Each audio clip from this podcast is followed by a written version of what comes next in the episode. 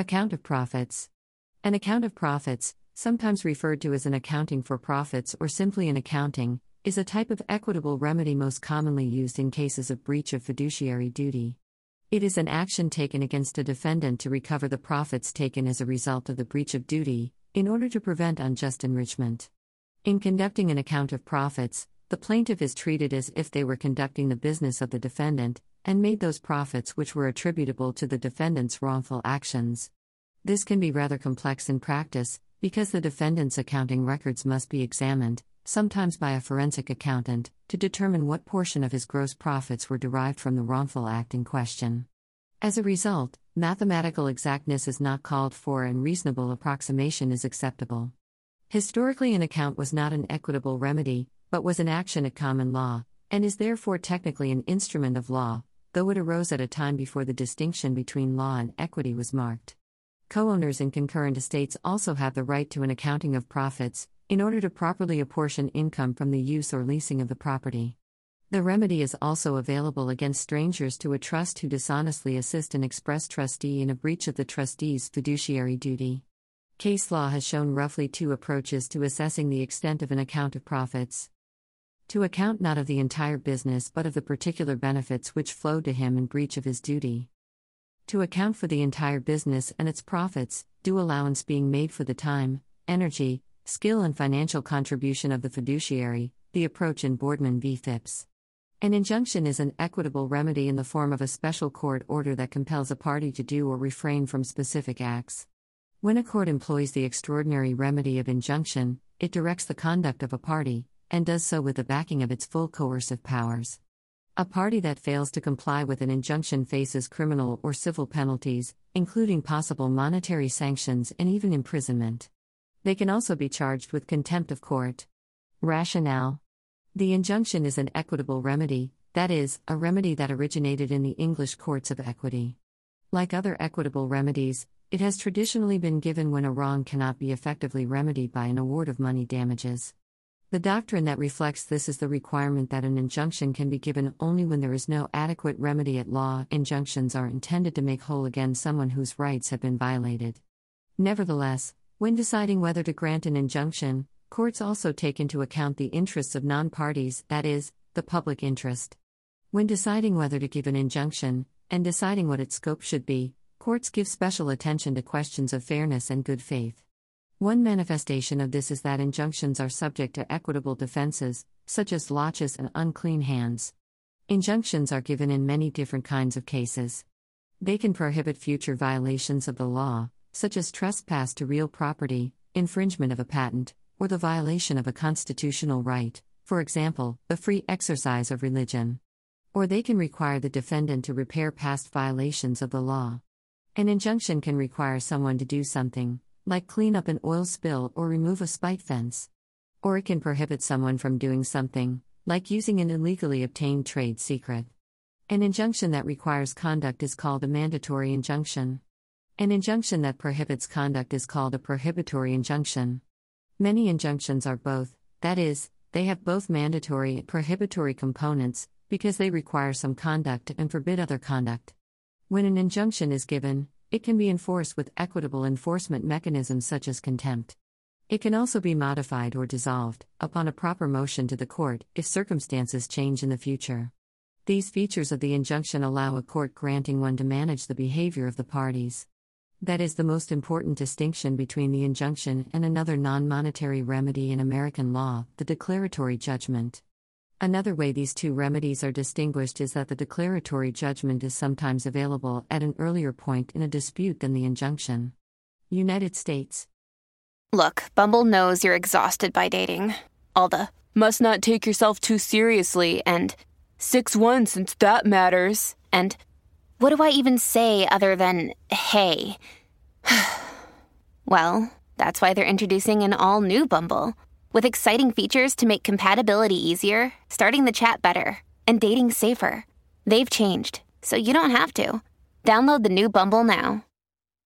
When you need mealtime inspiration, it's worth shopping Kroger, where you'll find over 30,000 mouthwatering choices that excite your inner foodie. And no matter what tasty choice you make, you'll enjoy our everyday low prices, plus extra ways to save, like digital coupons worth over $600 each week. You can also save up to $1 off per gallon at the pump with fuel points. More savings and more inspiring flavors make shopping Kroger worth it every time. Kroger, fresh for everyone. Fuel restrictions apply.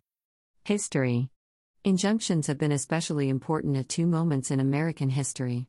First, in the late 19th and early 20th century, federal courts used injunctions to break strikes by unions.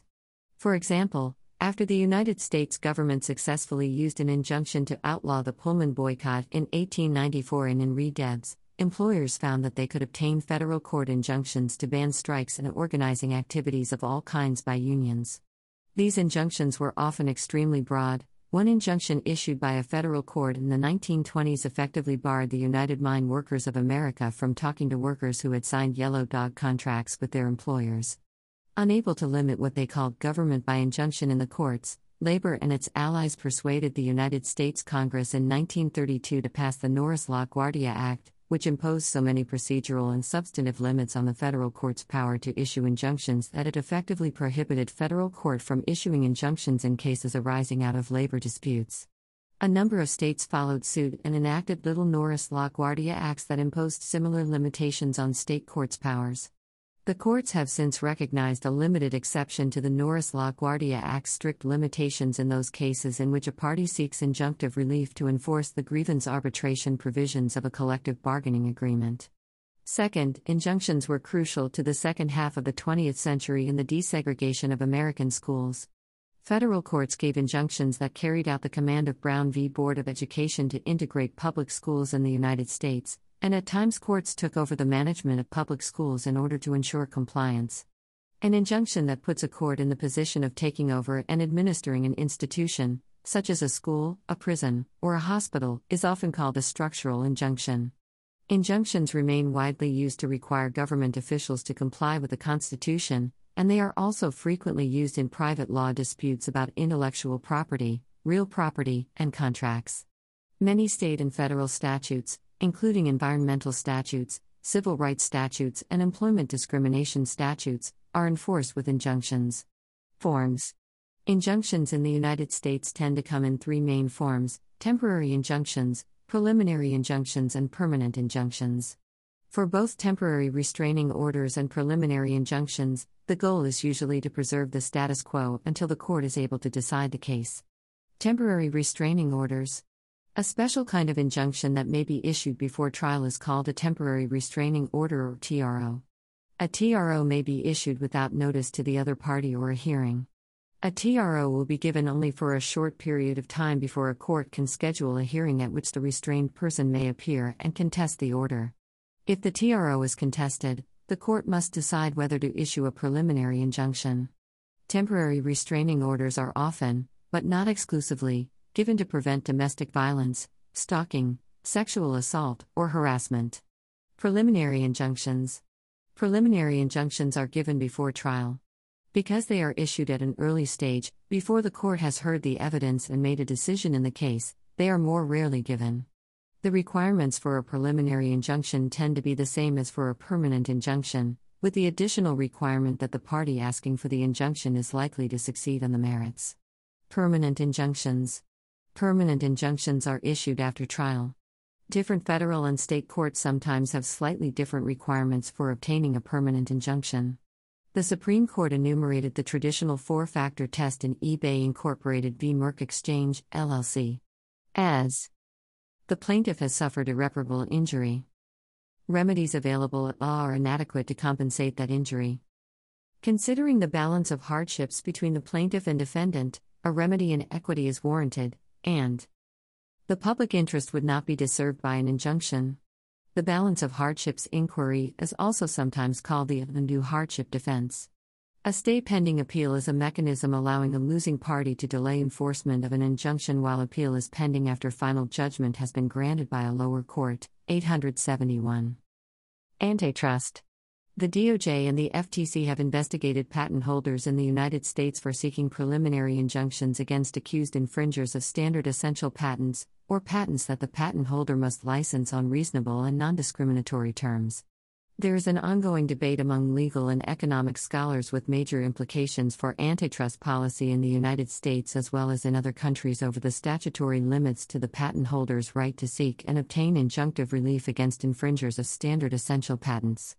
Citing concerns of the absence of competition facing the patent holder once its technology is locked into the standard, some scholars argue that the holder of a standard essential patent should face antitrust liability when seeking an injunction against an implementer of a standard. Other scholars assert that patent holders are not contractually restrained from pursuing injunctions for standard essential patent claims and that patent law is already capable of determining whether an injunction against an infringer of standard essential patents will impose a net cost on consumers, thus obviating the role of antitrust enforcement. United Kingdom Interim injunctions Interim injunctions or interim orders are granted as a means of providing interim relief while a case is being heard, to prevent actions being implemented which potentially may be barred by a final ruling. Super injunctions. In England and Wales, injunctions whose existence and details may not be legally reported, in addition to facts or allegations which may not be disclosed, have been issued. They have been informally dubbed super injunctions.